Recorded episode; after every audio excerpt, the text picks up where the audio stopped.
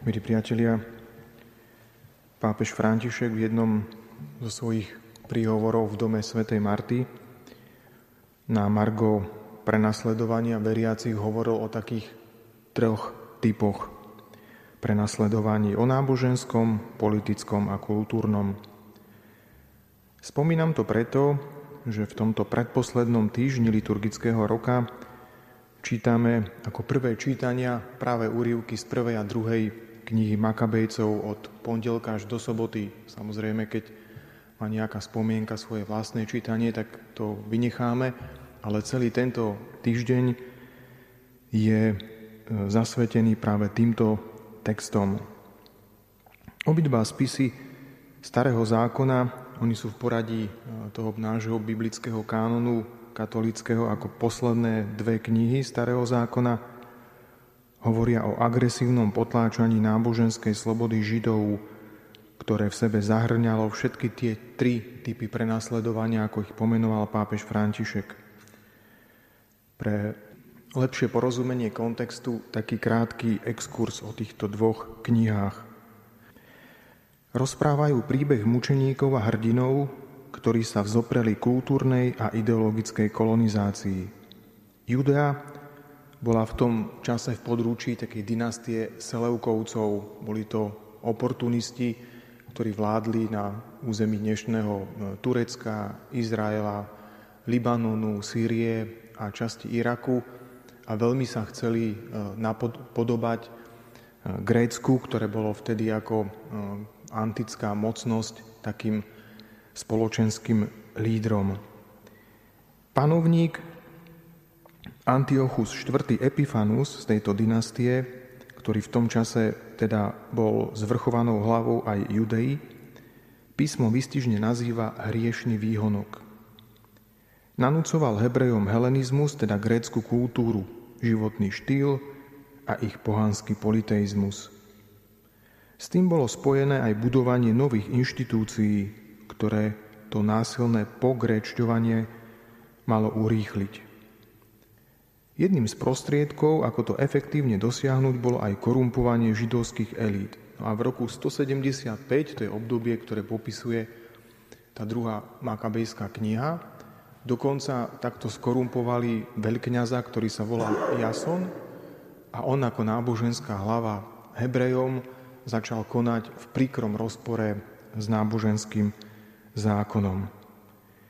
Výsledkom bola kultúrna vojna spojená s kolonizáciou náboženského života a masovými popravami, takými, aké napríklad, akým napríklad čelili kresťania o niekoľko storokov neskôr, na prelome 3. a 4. storočia, počas najkrutejšieho prenasledovania za cisára Diokleciána. Antiochus Epiphanus vydával dekréty na odstránenie židovského náboženstva – v nich sa zakazoval kult, určovalo sa zákonníkom a farizejom, čo majú robiť, čo sa má e, čítať a ako v synagógach a ako sa to má interpretovať. Skrátka, kultúrni kolonisti robili všetko preto, aby vymazali židovské náboženské dejiny a nahradili ich helenistickým pohanským pohľadom na svet. Obe knihy Makabejcov popisujú hrdinský odpor pravoverných Židov voči takémuto útlaku, pričom ich postoje sa dajú charakterizovať nasledovne. A to je dôležité aj v kontexte toho dnešného prvého čítania. Obhájoba absolútneho monoteizmu, úcta k Tóre, teda k Pentateuchu, k piatim židovským, teda Možišovým knihám, život podľa viery, viera v Boha, stvoriteľa sveta a viera vo vzkriesenie, v spásu a v budúci život. Práve v tomto období sa v židovskej tradícii objavujú modlitby za zosnulých a viera v svetých, ktorá je veľmi podobná nášmu, našej viere, teda e, posmrtný život a k úctu k svetým. No a práve ten dnešný text nám jedného takéhoto verného mučeníka, osobe starúčkého Eleazara predstavuje. Inak e, zajtra bude pokračovať ten dnešný úryvok tým známym textom o mučenickej smrti matky siedmých synov, ktorých všetkých kruto popravia a dnešný hrdina toho prvého čítania Eleazar, aj tí siedmi synovia a ich matka zo zajtrajšieho čítania sú v niektorých ortodoxných církvách východu uctievaní ako svety, ako predobraz mučeníkov, ktorí zomierali neskôr ako kresťania za Krista. Eleazar sa svojim neoblomným postojom ktorým sa nechcel dať skorumpovať, stal symbolom židovského odporu. A ako vieme, symbol dokáže byť mocnejší ako zbranie, útlak, väzenie, mučenie a dokonca aj smrť. Ukázal, že ani poprava krutým mučením nie je horšia ako zbavenie Izraela jeho viery a náboženskej identity. Aj keď má text makabejských kníh raz Svetej vojny, jeho ústrednou témou nie je násilný odpor, ale poslušnosť, oddanosť Bohu a jeho zákonu bez kompromisov. Makabejské knihy majú pozbudiť trpiacich a prenasledovaných Židov pre ich vieru práve k tomu, aby boli oddaní, aby sa nevzdávali, aby sa nenechali skorumpovať a skompromitovať tými, ktorí im vnúcujú niečo, čo má nahradiť židovskú vieru. Elázar, tento popredný zákonník, si radšej volil zomrieť, než zjesť bravčové meso, len aby nedal mládeži pohoršenie. Pre niekoho sa to môže zdať také banálne, ale e, ten zákaz požívania bravčového mesa bol jeden z pilierov židovskej viery. My vieme, že napríklad toto bol aj dôvod sporu medzi apoštolmi Pavlom a Petrom, keď Pavol vyčítal Petrovi, že on e, novoobrátených, teda e, kresťanov zo židovstva, že e, on ich vedie k dodržiavaniu tých starých pravidel zákona, až napokon v 10. kapitole skutkov apoštolov mal Peter to známe videnie ohľadom pokrmom, kedy mu Boh povedal, čo Boh očistil, ty nemaj za nesveté. Ale pre pravé, pravoverného Žida to bol jeden z pilierov jeho viery. A preto aj tí, ktorí chceli donútiť Eleázara k tomu, aby zjedol bravčové meso, veľmi dobre vedeli, kam tým cieľia.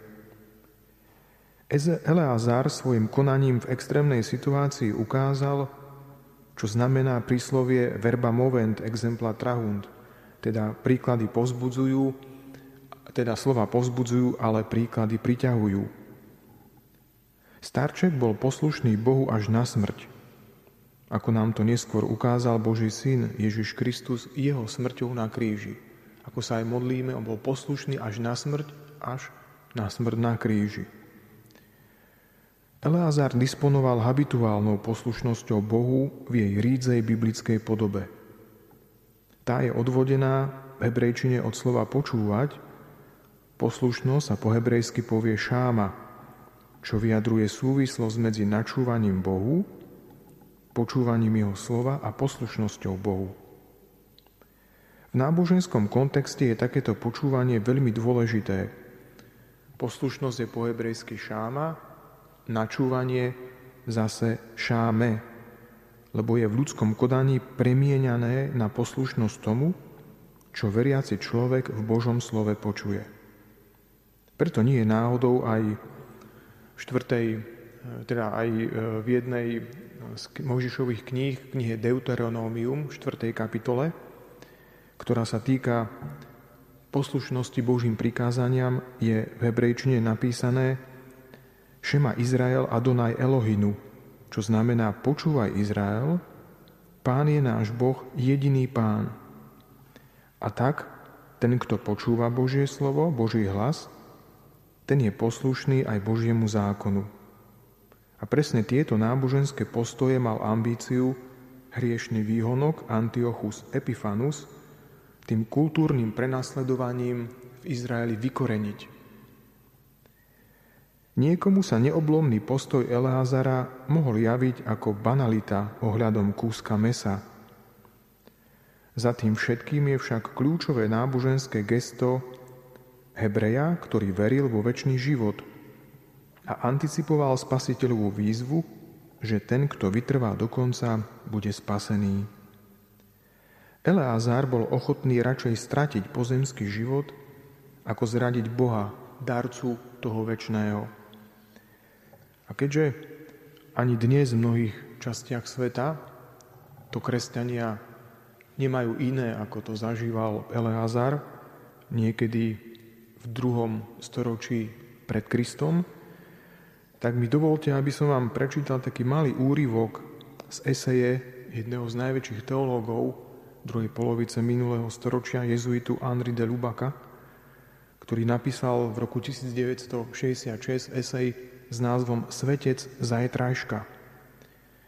A v nej prorocky uvažoval o charakteristike moderného sveta. Hovoril o budúcom čase a, o, a je zaujímavé, ako sa tie vlastnosti svetca modernej doby, ktorej, ktoré Henri de Lubac takto prorocky definoval, podobajú na postoje Eleazara z dnešného prvého čítania. Budúci svetec nebude ľahkomyselne prepadať klamným a ohromujúcim protirečeniam k jeho viere, ponúkané a vykonštruované ľuďmi bez, skúsení, bez skúseností a bez poznania dejín.